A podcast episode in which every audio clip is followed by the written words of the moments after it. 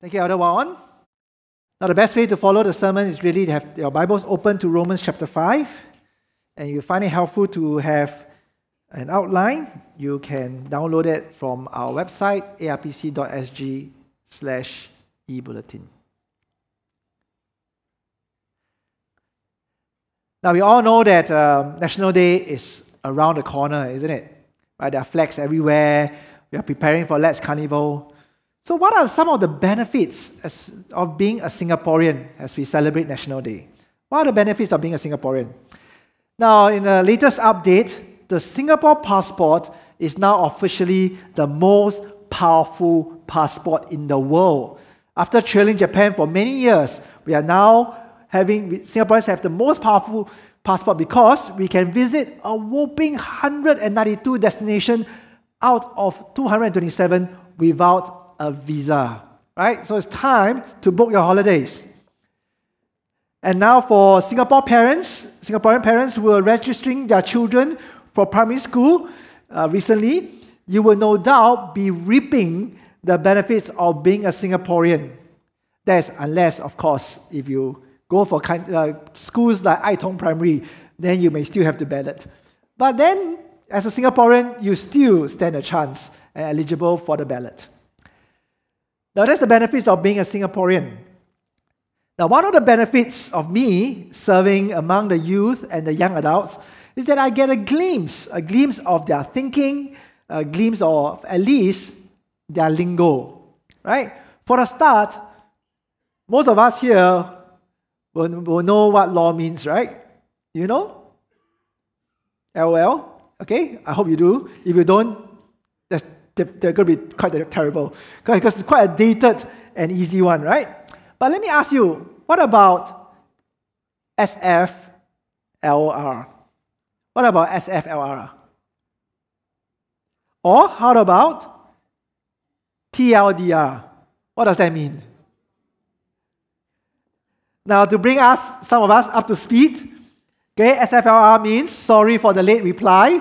A lot of the youth do that because they ghost you for many, many days, weeks, months, and then they tell you they are sorry for the late reply, right? Or TLDR means too long, didn't read. Right? That's why the youth will always send messages in bits, bits, bits, bits. If you send it too long, they don't read it at all. Right? The moment you have to put press read more, you will not get it. Right? But let's go for something harder. Right? What about ATB? What about WTV? Okay? Well, pies, if you don't know, boobs. That's the benefit of serving among the young people. I get to know what they are talking about. But now you see, the benefits I just mentioned may not be very big. You know, it's not permanent, things pass. But Romans 5, the passage in front of us today, spells out benefits that are far more significant. You know, these are the benefits that all Christians enjoy. And more specifically, these are the benefits those who are justified by faith enjoy. You know, and uh, if your Bible's open in Romans chapter 5, verse 1, it begins with this phrase, Therefore, since we have been justified by faith. That means that whatever benefits a Christian enjoys comes as a result of being justified by faith.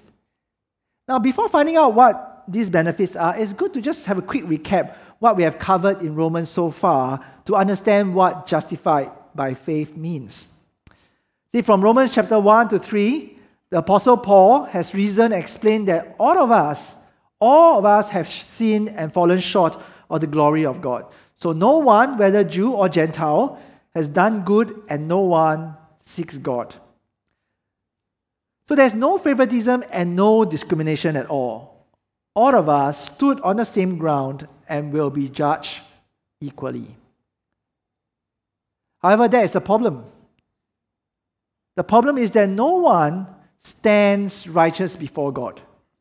See, being a holy and just God, there is no way to bribe or coerce God to rule in your favor. See, God is far wiser, far more impartial, and, and far more independent than CPIB or any judge in the Supreme Court. As such, God's wrath and his righteous judgment against sin will be fully exacted on the day of judgment. And therefore, all humanity needed a solution outside of us. There's no way anyone could save himself or herself through their works. But thanks be to God that the solution was provided by God Himself through His Son, Jesus Christ. Jesus died on the cross to pay for the judgment due to us.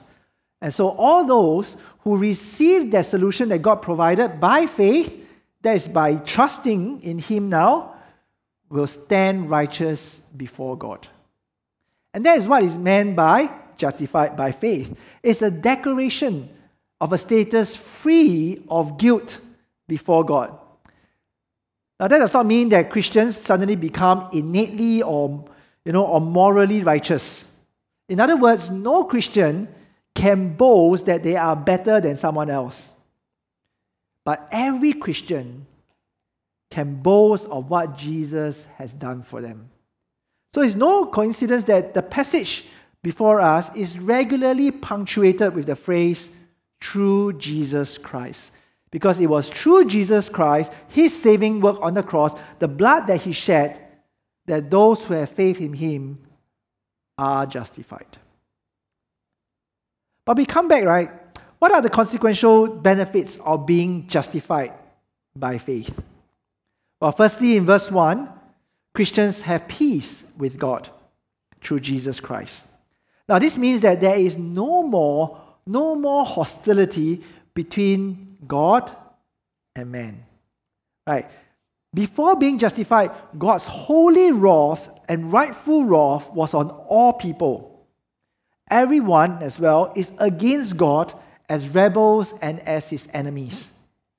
But as a result of Jesus' death on the cross, that hostility is removed because sin, the problem, has been dealt with. And we read further in the passage, verse 10 calls this peace between God and Christians reconciliation. Right? God's relationship with people is restored. But secondly, secondly, in verse 2, Christians through Jesus Christ have access into this grace in which they stand. Now, the meaning of grace just means undeserved favor. So, in a way, being justified or being made right before God is that favor. For we deserve wrath rather than favor from God. Another, another way of putting it, Christians now stand in a position positive and favored before God. See, the use of the word grace also suggests to us that all these benefits comes not from what we do. We do not earn them. It is a gift from God through Jesus Christ. You know, when uh, friends, colleagues, siblings, you know, or even couples have fights and they have arguments with one another, there will always be this great hostility be- between them, right? They will fight, they will scold each other and all that. But even if they decide to forgive one another, they say sorry to each other, their relationship may not be all that warm and good anymore. They might go past each other, maybe say hi or smile, but it will not be fully back again. However, what Jesus had done on the cross is more than just to declare that someone is no longer guilty. He actually restores that relationship between himself and his people to one that is now not just without hostility, but one which is positive and in favor. So, both peace with God and access to this grace are the consequential benefits that Christians enjoy presently. See, from the moment they profess Christ, faith in Christ, and are justified, they have all these benefits. And then by the time you come to the end of verse 2, introduces the last benefit and the main theme of this chapter the hope of the glory of God. Now, this hope is a hope that Christians have in the present as well. However, the fullness of that benefit, the fulfillment of that benefits comes only in the future. That's why it's called hope. But what is this hope of the glory of God? We don't usually use this phrase, do we? Now, you would remember from the previous studies or the sermons that all humanity have fallen short of the glory of God. And by default, all of us humans, we have exchanged the glory of the Creator God for created things. You see, all of us are made in the image of God to reflect the glory of God. However, that image was marred by sin. So, who we are now is really far from who we are supposed to be. But what Jesus did for us on the cross gives us the hope that we will be restored to that glory one day. Now, Paul will elaborate more about that in Romans chapter 8. But in short, it is the hope that we will have a new glorified body, free from sin, pain, and death. But that's the hope that all Christians have as a result of being justified by faith. It's the hope of the glory of God that will be fulfilled in the future. Now, there was once uh, I was invited to uh, attend a wedding dinner. You know, as usual, when we go for wedding dinner, we don't know where we sit, right? So we go up to the reception counter, you know, and uh, we find out which table we were assigned to, and then we go there, right? So at this particular wedding I was invited to, the helpers at the reception couldn't find my name among the people I was expected to be seated with. Now I can imagine, right? Pretty embarrassing, isn't it? In Hokkien, it's a bit lao kui, Malay malu, right? It's as if I was trying to crash, you know, at a dinner that I was not invited to. But thankfully, they eventually found my name on the list, but just that I'm not seated with those people that I'm supposedly supposed to sit with. But Paul tells us in verse 5 that this hope, this hope of the glory of God will not put us to shame. That means that this hope will certainly come true. See, those who put their faith in Jesus, they will not be red faced. They will not lao kui. They will not be malu and not be disappointed on the day of judgment. But the question is, how do we know that? How can Christians be so sure that it will surely come true? Now, that is the big question for us today. How can Christians be certain of this hope of the glory of God? Well, the first answer to that is because God's love for us is experienced through the Holy Spirit and evidenced by the death of Christ. You know, the second clause of verse 5, it tells us that the reason why this hope does not put us to shame is because, giving us the reason, God's love has been poured into our hearts through the Holy Spirit who has been given to us. Now, that, that means that the Holy Spirit who resides in every Christian brings a personal and a present conviction of God's love to you. Now, that's one of the works of the Holy Spirit. He convicts people of the love of God towards them. Now, although this conviction in our hearts is, you know, subjective to different people, but it's not just a mere feeling, uh, emotion, or some wistful thinking, right? It's not a case of sometimes some deluded lover, right? Always think, oh, the other person must love me. Wistful thinking. But verse 6 begins with the word for to explain that this conviction by the Holy Spirit is actually grounded on objective truth and the historical account of God's love for us. See, the depth of a person's love is measured by the cost of his love, and at the same time, measured by the worthiness of the recipients. So, what is the cost of God's love?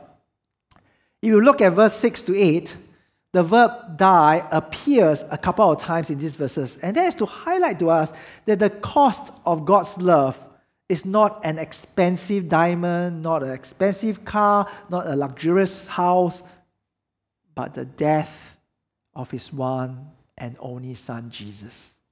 That was the high price God paid for his love for us. And then, who are the beneficiaries of Jesus' death? In other words, who did Jesus die for? Now, the logic of uh, Paul's argument in verse 7 is that hardly anyone will die for a righteous person. Right? A righteous person is someone, you know, who is morally upright. Never break any rules, always cross the traffic light when it's the green man, you know, never chew gum, whatever. Right? But see, will any one of us here take a bullet for a morally upright man? We won't, right? However, it may be slightly different for a good man. See, a good man is someone who is generous, is kind towards others.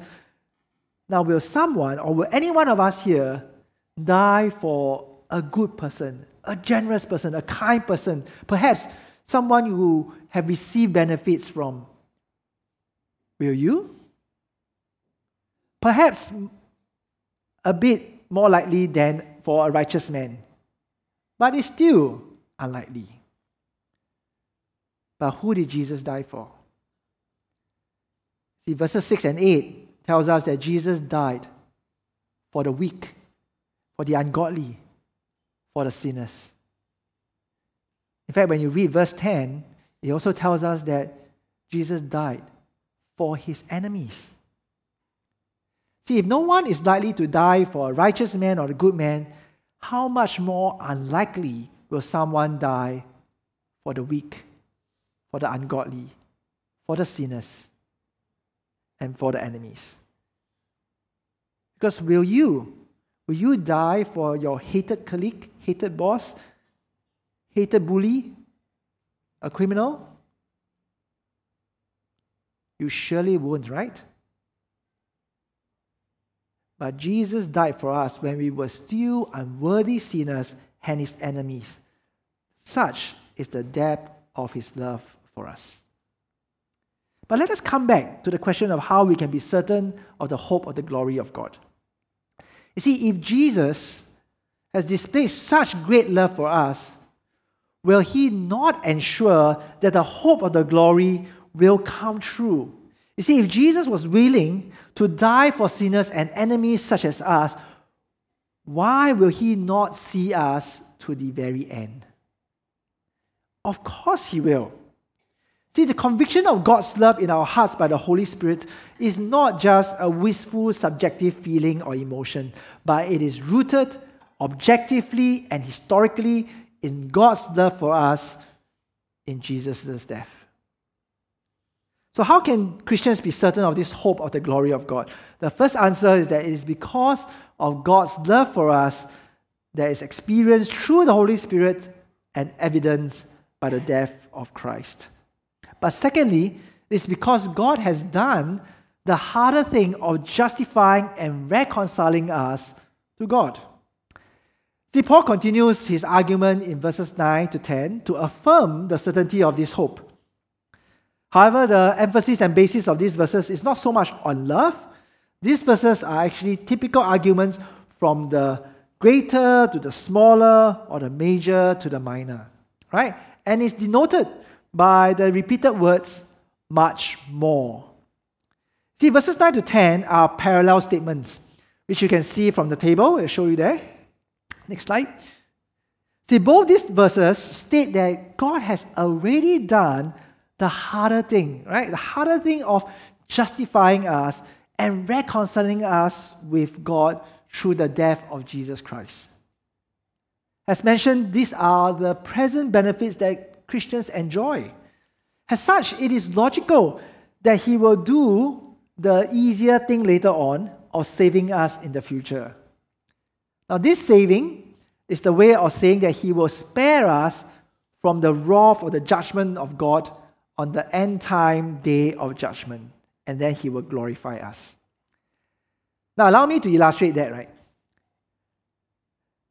You know, in order to go to a Taylor Swift concert, what is the hardest thing to do? The hardest thing to do is to get the tickets, right? So some of you may have, I don't know, slept overnight at some streets waiting to get the tickets. Some of you might back borrow steal. Some of you might have uh, joined UOB to get a chance, right? But you see, the moment, the moment the tickets are purchased, why would you be denied entry on the day of the concert? Or imagine, or imagine that your parents bought you a new house, a new car, you know, and, and they didn't just pay for the deposit, they paid the full price for that car or house. Why would you not be given the keys to enter when the house or the car is ready? You would be. So, similarly, Jesus has done the most difficult thing. He has, he has died for us. His death is the harder task and, and the means for us to be saved. So, why would God deny us the salvation when the time comes? He will surely not do that. As such, our hope of the glory of God is made certain. See, God has done the harder, the major, and the needed thing of justifying us and reconciling us to God. And that was done through the Lord Jesus Christ. He will surely glorify us in the end. However, Paul seems to have, you know, in this passage, seems to have anticipated a few challenges to the certainty of this hope. Now, the first of it could be the presence of suffering. You know, in verses 3 to 4, Paul explained that the presence of suffering uh, that is with, with us, and is not an indication that God has failed or the hope of the glory is derailed. In fact, he says there that Christians can actually rejoice, or perhaps in some translation, boast even of, of suffering. Now, that's not to say that Christians should now go around, you know, looking for suffering. But nonetheless, suffering will surely be experienced in our fallen world. You will be experienced as a Christian.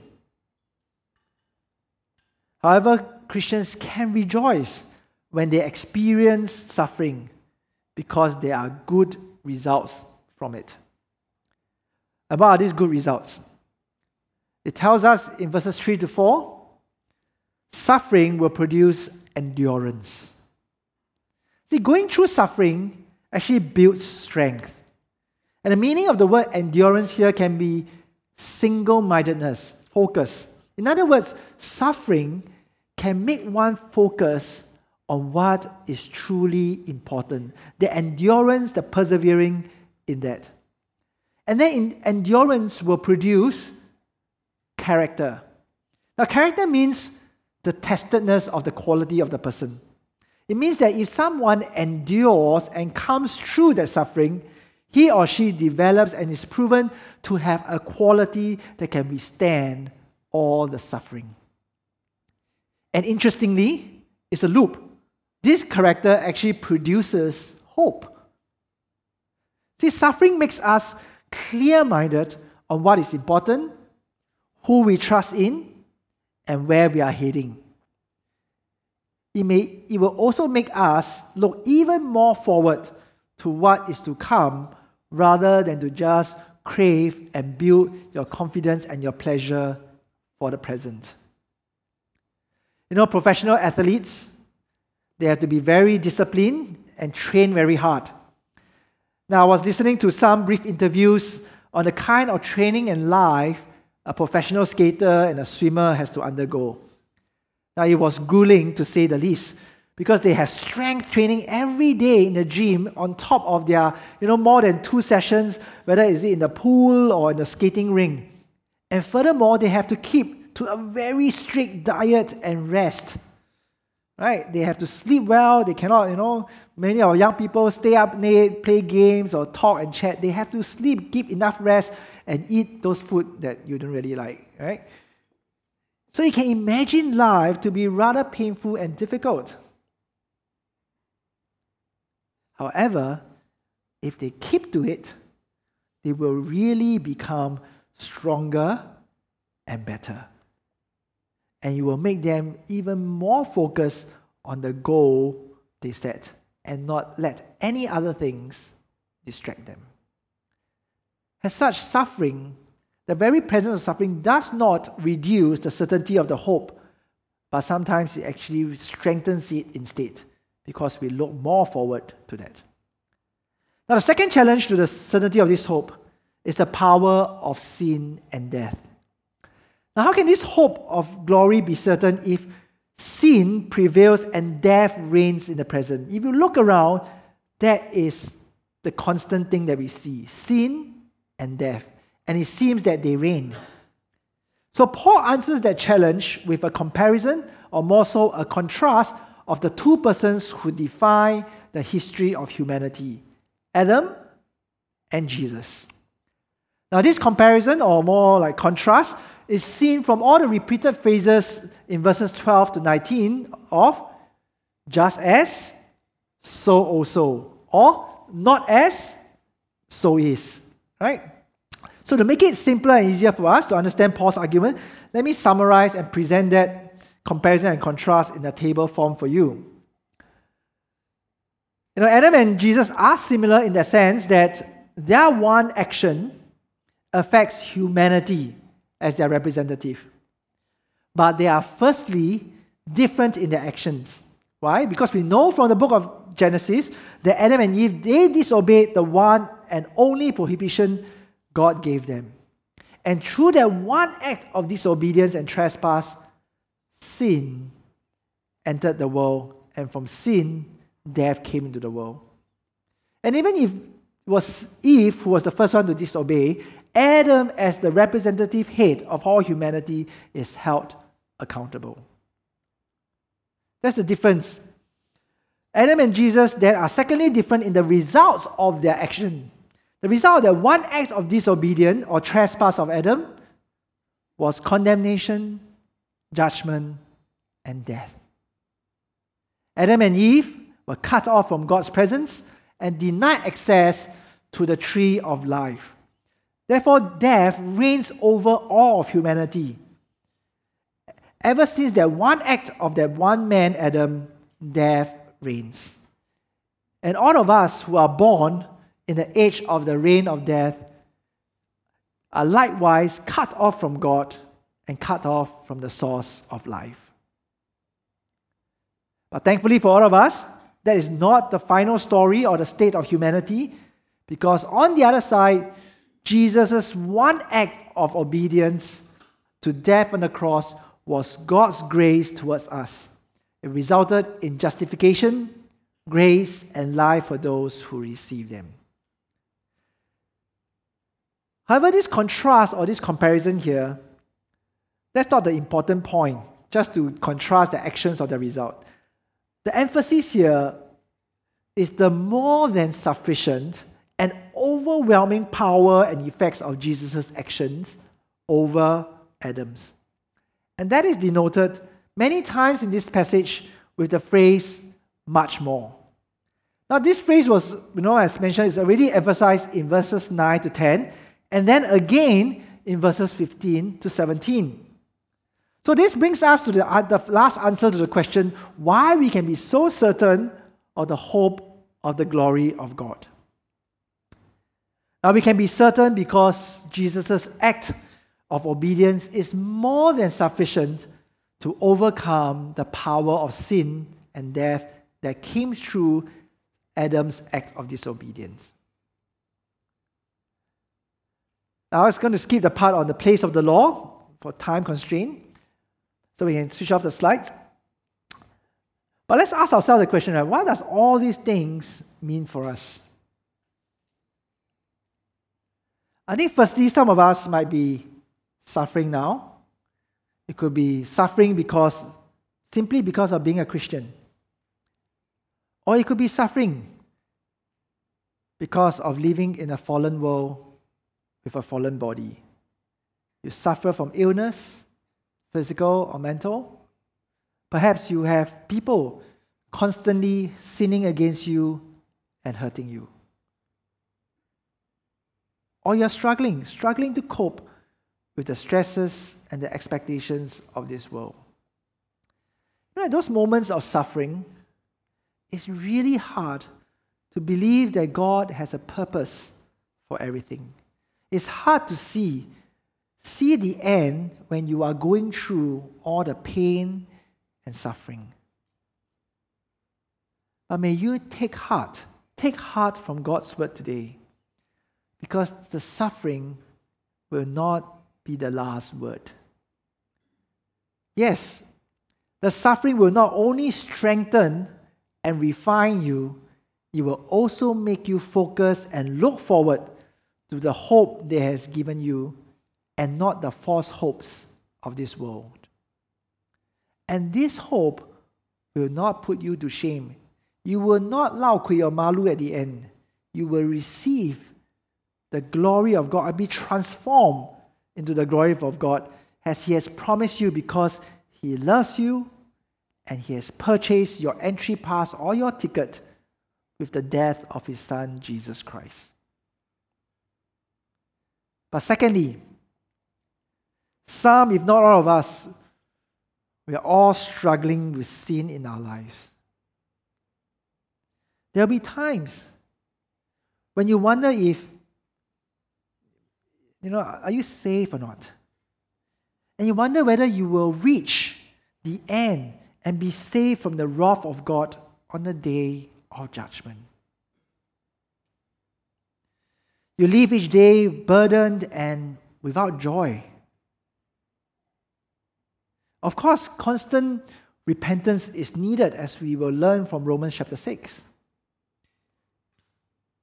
But let us be encouraged by the assurance and the promises of God's word today.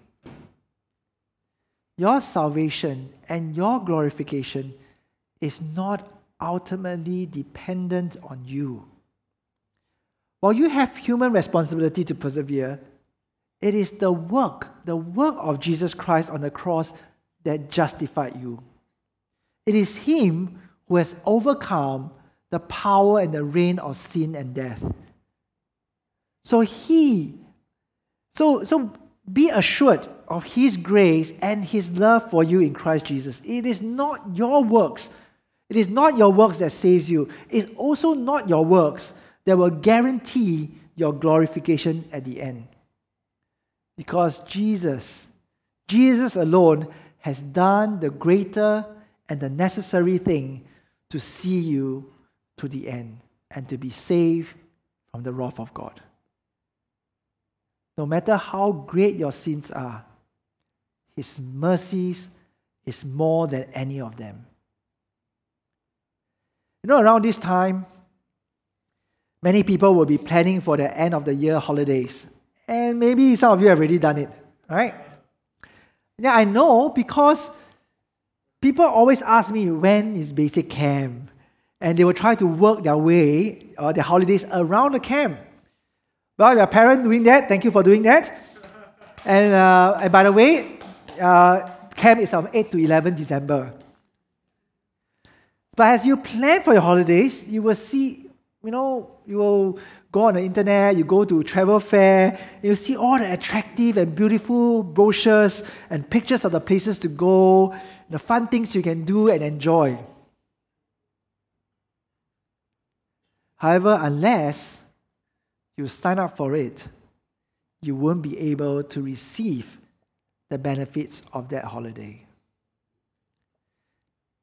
See, my friends, the benefits of peace with God the grace and the hope of the glory of God are promised and made available to all those who trust in the Lord Jesus Christ. And you don't have to pay a cent for it because Jesus paid for it all. So, you have not trusted in the Lord Jesus. We pray and hope that you will start exploring and find out more so that you can share with all those who are justified by faith, the peace, the grace, and the hope in Christ Jesus. let us rise and let us pray together.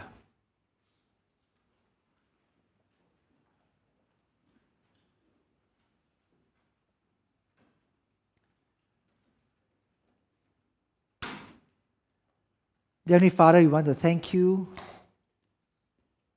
for your love and your grace towards us. Indeed, we were once sinners, rebels, enemies of yours, weak and ungodly. We sin against you and sin against others, and we have fallen short of the glory of God. But yet, in your great love to us, you sent your Son, our Lord Jesus, to die for us. And now we are justified by faith.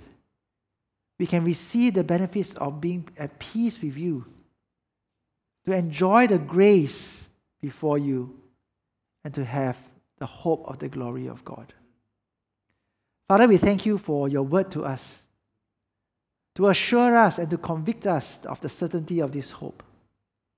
For many times in our suffering or in our sins that we are unsure, we oscillate between confidence and dejection. But Father, you have assured us that you have done the greater thing and you paid the cost and you have loved us to the extent of dying for unworthy recipients like us. So may you strengthen us, encourage us, even in times of doubt and weakness, that we will be assured that one day, when the day of judgment comes, we will see this hope of the glory of God fulfilled, and we will have a new body without pain, without death and without sin. And we pray all this in Jesus' name. Amen.